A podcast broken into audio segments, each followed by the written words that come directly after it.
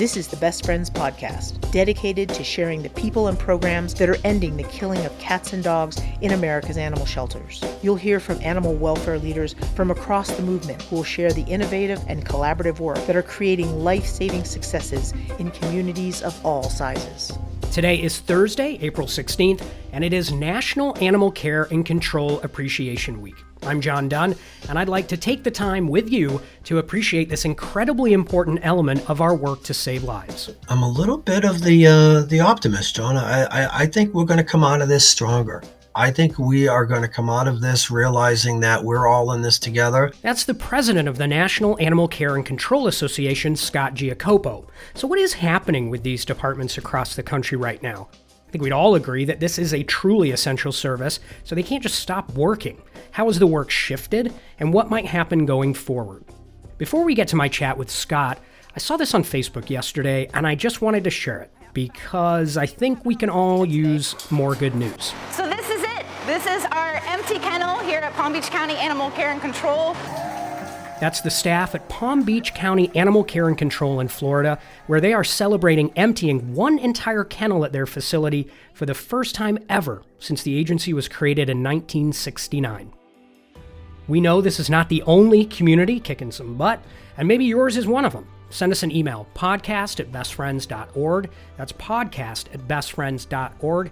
I want to know what is happening where you live.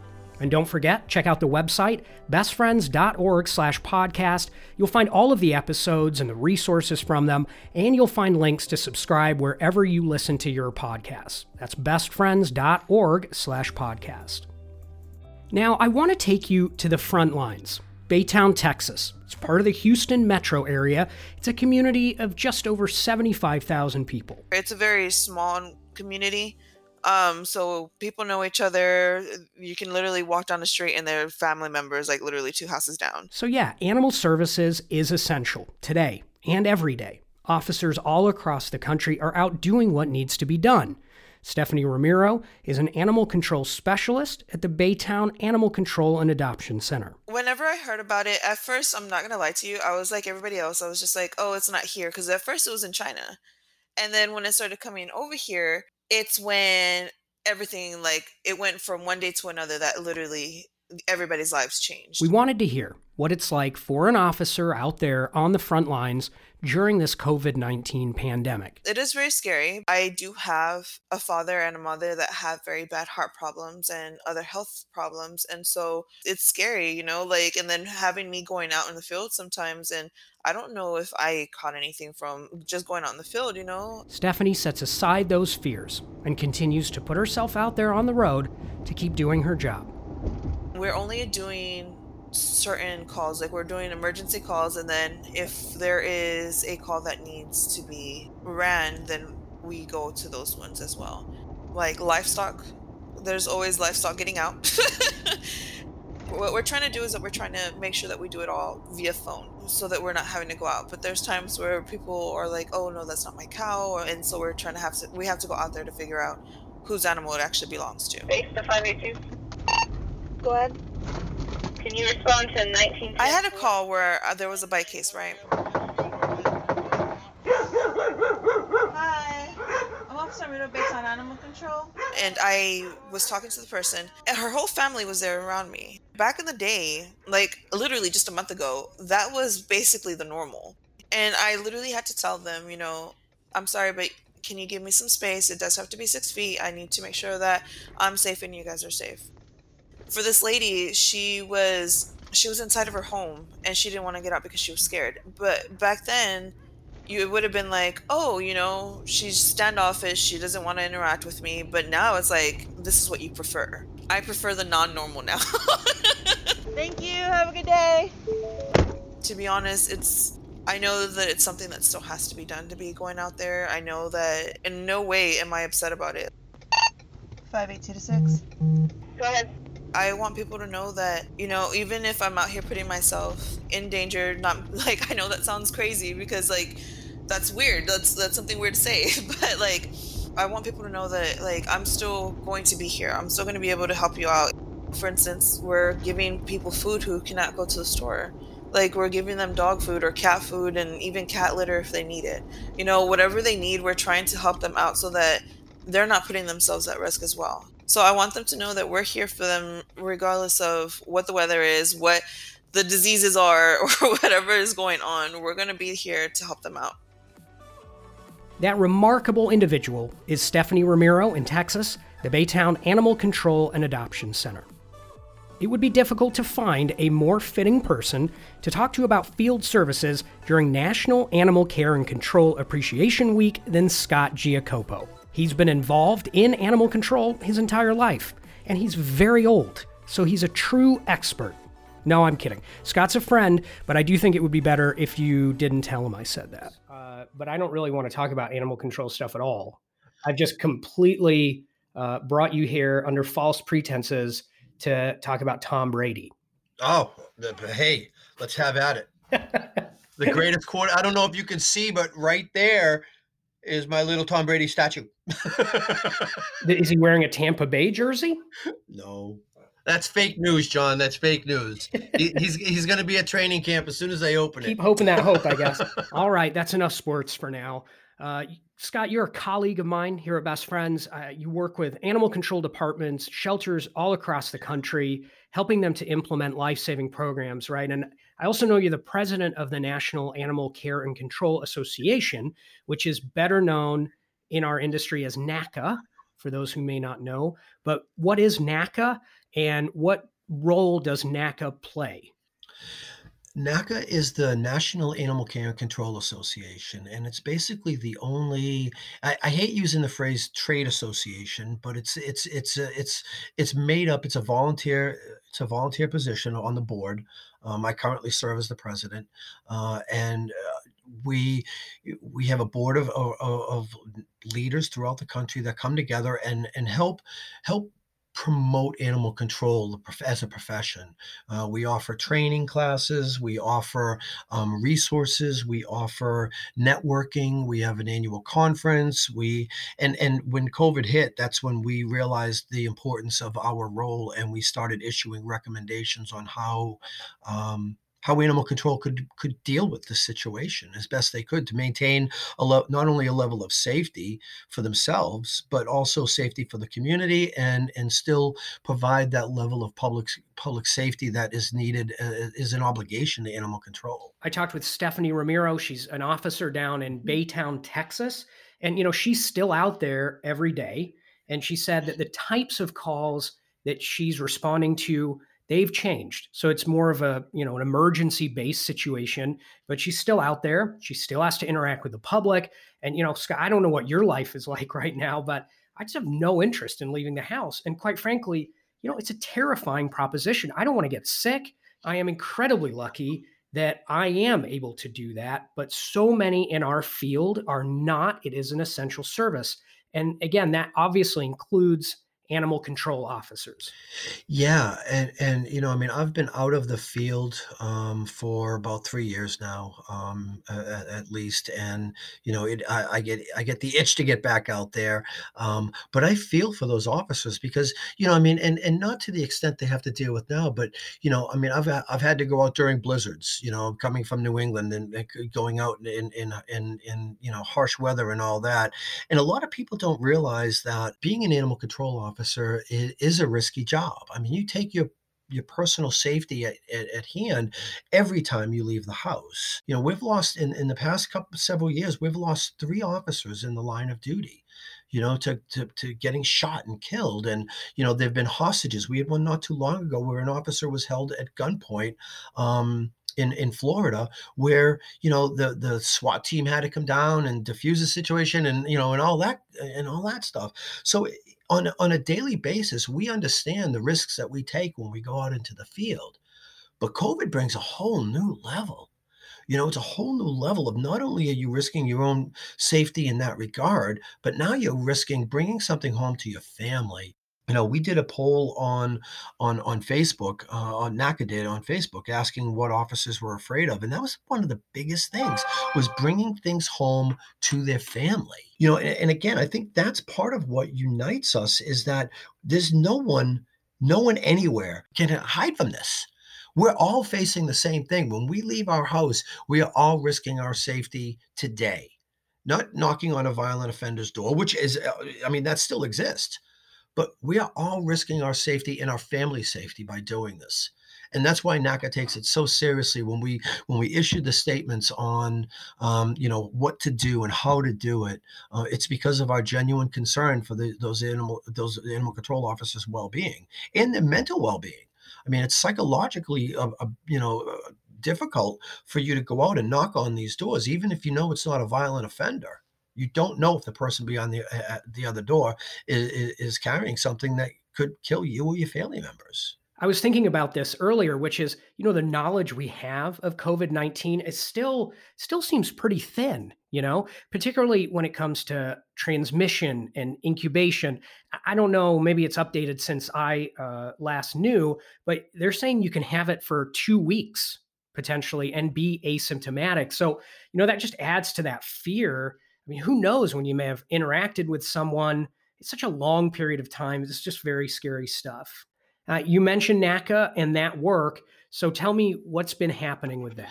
Yeah, uh, well, one of the first things we did was we we issued a, a letter to all of the governors across the country, um, requesting that we uh, that animal control be included in essential services. We wanted to make sure that there was um, the ability for the officers to do it, um, and and and but also to to make it so that we were only required to respond to emergency calls. You know, I mean, on any given day, an animal control officer will get a call about, you know, someone's complaining that there's a cat in their yard um, and and you know some officers still respond to that you know and they'll go out and they'll talk to the neighbors hey do you know who owns this cat or who's caring for this cat? And you know they'll try and work with the work with the the resident to um, you know use deterrents to keep the cat out of the yard and find out what's going on and and so forth. And and or, or we'll get calls about barking dogs you know and we'll go out and we'll we'll see make sure the dog's okay and you know and all that. Um, those are are, are non-emergency calls that really puts the officer's life in danger and and and and and it sounds silly to say but you know now if you go out and you're talking to neighbors again you don't know what you're going to run into or who you're going to run out into out there that may may give you the the virus. So so what we decided was, you know, we, we wanted to make it so that you know uh, uh, we were recommending uh, animal control only respond to emergency calls if an animal's sick or injured or is causing a public safety threat.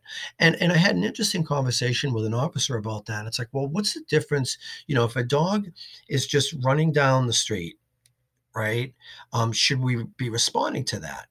I said, okay, well, you know, what you want to do is you want your dispatcher to look at what's the dog doing? Is he is he running down the street, you know, looking over his shoulder, looking lost, and he's staying like on the sidewalk? It's not a busy metropolitan area, you know, like I live in a relatively suburban neighborhood. Um, streets aren't busy. You know, if if the dog's crossing the street, it's not a big deal, you know. But if if the dog is, you know, chasing people, um, then then there's a problem there. That's a that's a threat to public safety, and an officer should respond. Or if the dog is zigzagging out of a, out of traffic on a busy busy throughway, you know, busy street, um, then that's going to create a public safety threat. So those are the types of things that you need to establish before you dispatch an officer out. But if it's just a dog running down the street, a historically we know john that the majority of what, what we refer to as uh, running at large ral calls animal control loves to use acronyms rals so the majority of running at large calls by the time the officer gets there the dog's long gone anyway right? And the dog's probably at home you know, most of them are gonna are gonna run, end up running home and get back into their yard, or their or their person is, you know, comes out and finds that the the gate's open, the dog's gone. They start running up and down the street, calling the dog's name. Dog comes back. By the time the officer actually gets there, it's gone. So to so to have an officer get into their truck, go out into the community, start talking to people on, on a, in a situation where they're more likely to not find anything anyway. It, it's not only a waste of time, but it's putting that in, that that that officer at risk. One of the things I think uh, that we're seeing across everything we do is we have to shift these policies, right? And maybe some of these things that we were doing before because we'd always done them, or there was an expectation that we did them, or we thought it was the right thing to do. And then maybe we realize, hey, this is better. Right. It's better if we do it this way, right? Yeah. And I, I'm interested if you think that calls like an RAL, look at me picking up the lingo, There you go. uh, calls like an RAL, maybe we don't do those anymore.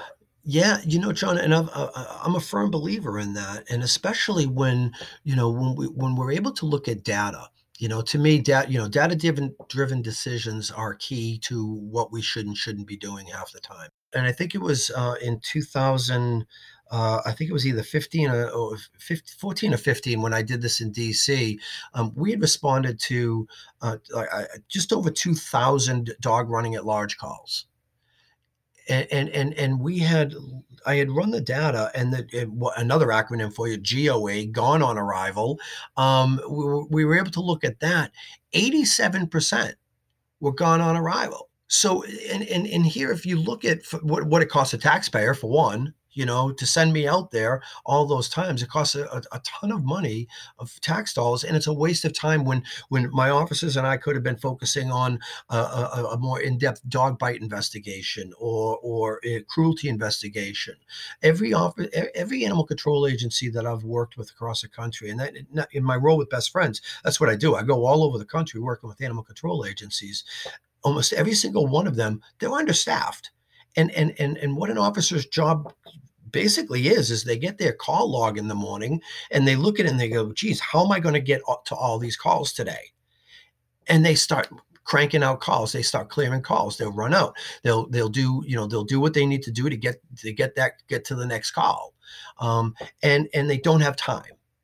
And and and when you start looking at some of those um, uh, non-essential calls i should say uh, uh, you know I, I usually have a different term for it it's bs calls That's an official acronym, I assume. It is. It is. You know, I, I think that's world known too. You know, um, but those calls that we're not mandated, legally mandated, required to do, um, that we just do them.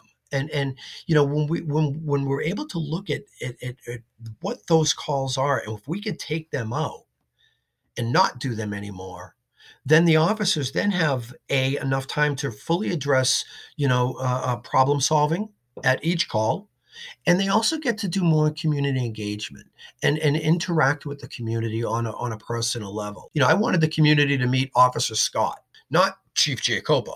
You know what I mean? I'm just uh, I'm a guy who, who who cares about the community, cares about animals, cares about people. Let's work together on solving this problem. But if I'm running around trying to clear calls, I'm not going to have time to do that. What are some of the other um, policies or things that NACA has worked on that you've worked on with NACA uh, in terms of the recommendations for policies during this time? One of the one of the ones we and again we sent we, we sent this out to all all all governors across the country is there are states where um, if a dog or, or cat bites or scratches someone that they have to be impounded and held for 10 days. And there are most states will will allow for the at officer's discretion to do a home quarantine to make sure that that dog's safe. You know he's current on his rabies vaccination he, he can stay in the house he doesn't need to be impounded. But what's happening is in some of those states and, the- and the reason we wrote this is because we heard from some of the officers in these states where they said hey you know i need help with with get, getting my my government to allow for for home quarantines. Um, so that was one of the big ones we put out there and you know a lot of what we're doing is is designed not only for officer safety but it's also designed to reduce the numbers of animals coming into shelters and and you know we have seen in the community come out in droves adopting and fostering animals. Um, there's so many empty shelters out there which is fantastic. I mean it's heartwarming to see the the, the, the amount of community support that we've had. And, and and people say well what's the big deal then? You know there's, there's empty cages. Let's let's fill them back up you know? And and and and our our our goal is not to do that um, and our goal is to keep those animals in the homes where they belong and, and, and so forth. But one of the things we have to do is we have to prepare for what might lie ahead. And, and and we talk about disaster preparedness all the time and you know and all that we don't know the the ultimate the ultimate fallout of, of what's happening in our country right now millions upon millions of people are filing for unemployment lost their job is there going to be an explosion in lost housing soon you know are these people going to lose their housing you know uh, uh, this tens of thousands of people have died already because of this virus many more that i can't even I, I don't even have an estimate to tell you are hospitalized in intensive care statistically you know, more than half those people have pets. Where are those pets going to end up? So, one of the things we need to prepare for is a massive influx of animals coming into the shelter. And, and, and if we don't have space for it, we're going to end up resulting, we're going to end up resorting to having to euthanize animals for space again. Um, and that's just, you know, that's what we're, we're all trying to avoid. We're all trying to avoid, you know, getting, getting to that point. So the more, the more space we can have in our shelter for, for the animals that have no other alternative, the better off we are. And if officers are going out and and and just picking up a nuisance cat, now you know, uh, uh here's one of the things I was dealing with a, with an officer, a director of an, uh, field services in Florida, and he said that he was still going out and picking up nuisance cats because the community was complaining about it during this time or before COVID. During this time, the other day, right? So I said, what are you doing with these cats? Because non-essential surgery is stopped in most places because they, the states want the PPEs sent to the the healthcare workers and so forth, which is you know understandable and all that. But in most places, sterilization is stopped. These cats are just being housed, and they're not adoptable. They can't be sterilized and released. But the officers are like, well, that's my job is to pick. When someone complains about the cat, I go get it. That's what I've always done. So you have to stop doing that you know? And and and now we're at a point where do we release those cats unsterilized which nobody wants to do but is it better than being dead or sitting in a cage indefinitely? So these are the types of struggles that we're dealing with. And, and it was actually another another statement that we released and talked about was a lot of states require before you release an animal it's sterilized. In fact, most most states uh, require sterilization before the animal is released and and now with sterilization stopping, for the most part, those shelters are, are in a position where they might not be able to adopt out those animals. So again, we wrote letters to the governors and municipalities uh, pleading with them to relax that that law during this time. Uh, on this podcast, Scott, we're always going to be talking a lot about this consistent thread that we're seeing right now. You know, this predicament I think we're in is pushing us to think differently, whether we want to or not and it's getting us out of this kind of what we've always done mentality. Yeah. and that hopefully means a uh-huh. lot of good changes. And there's a lot of communities i mean let's be honest there's a lot of communities that still are laggards i guess if that's what you want to say in terms of getting on board with programs we know that save lives. And so i think we're just going to ha- we're just going to see communities have to do it.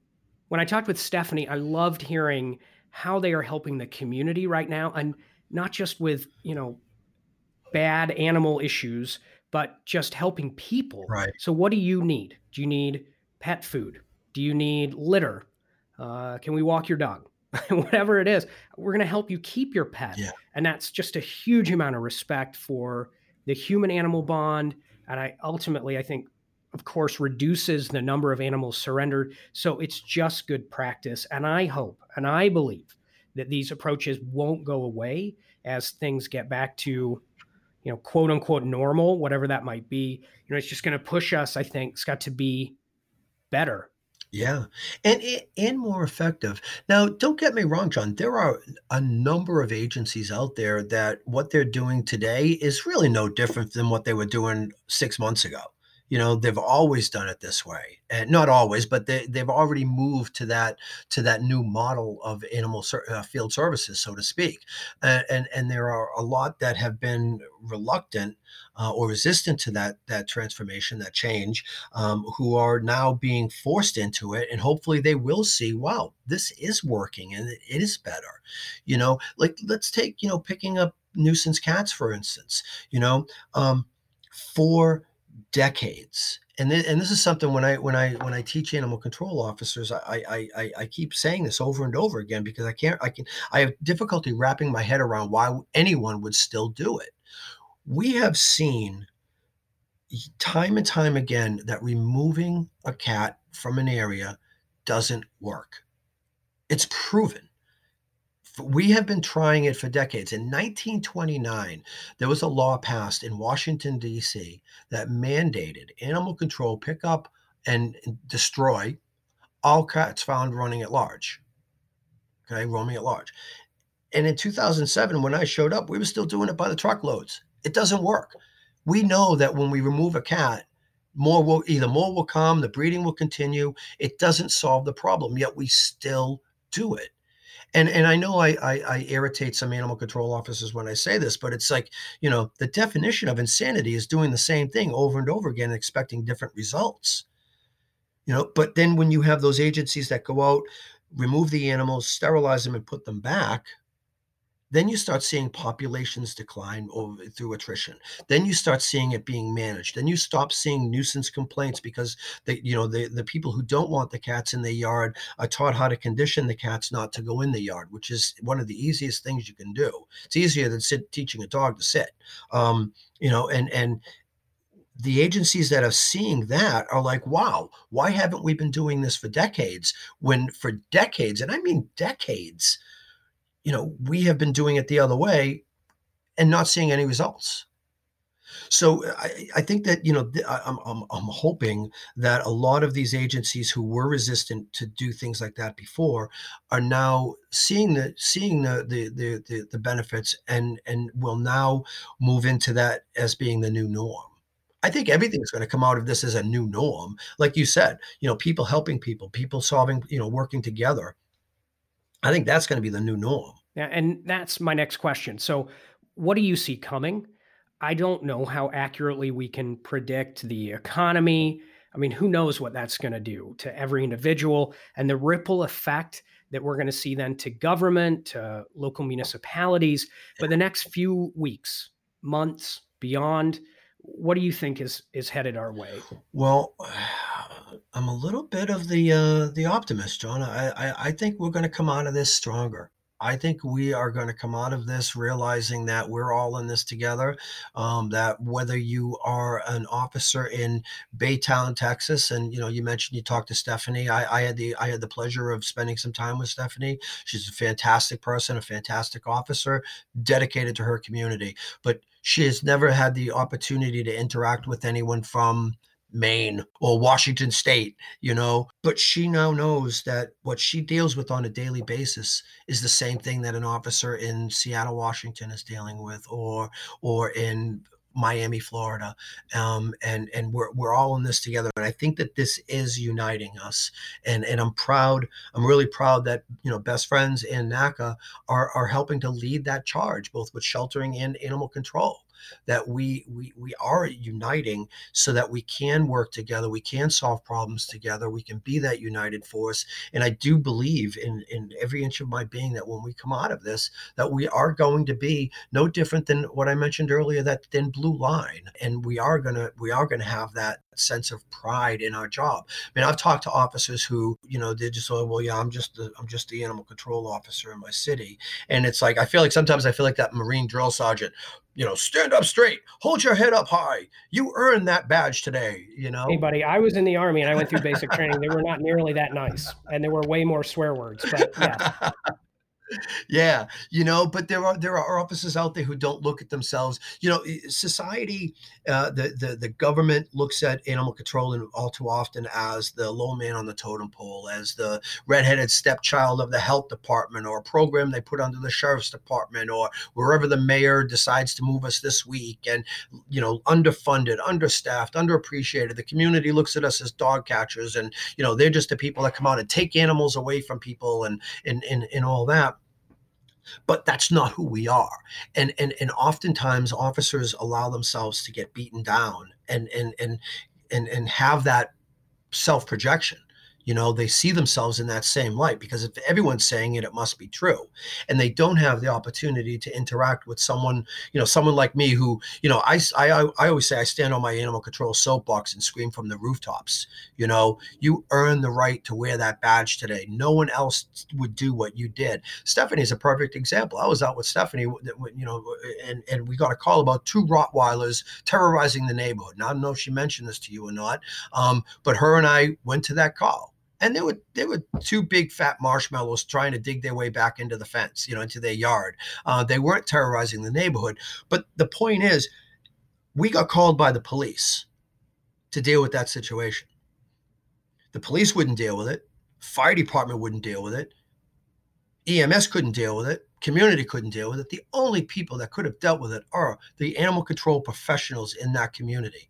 And she and, and I told her she earned the right to wear her badge today. She should hold her head up high because no one else would have done what she did today. Yeah, it's um you said the uh, you know cops and the thin blue line you know maybe it is a, a thin orange line or a thin green line you know you, this uniting these officers across the country behind this i think is just really powerful scott and i hope uh, that your your goal of making that happen um, happens. And I know you will make it happen. You are a very uh, resolute man. So, I mean, I, you know, I, yeah. it's the little wins uh, Stephanie mentioned, and I, I've the interactions I've had with animal control officers. It, it's true that, you know, changing a water bowl for for a dog that you know maybe needs it, and again, not that there's a particularly you know bad ownership situation. It's just it was overlooked or it was the outside bowl or whatever. I mean, just these little things, uh, like you said, that that you earn the badge. Uh, I, I, just don't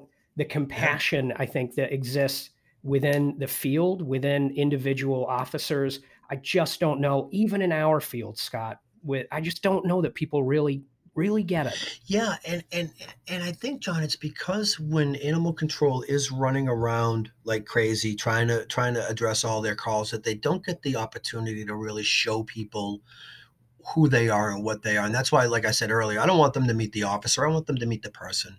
You know, um, and and and and you know that that same that same department I was talking to talking about earlier that's still out there picking up cats.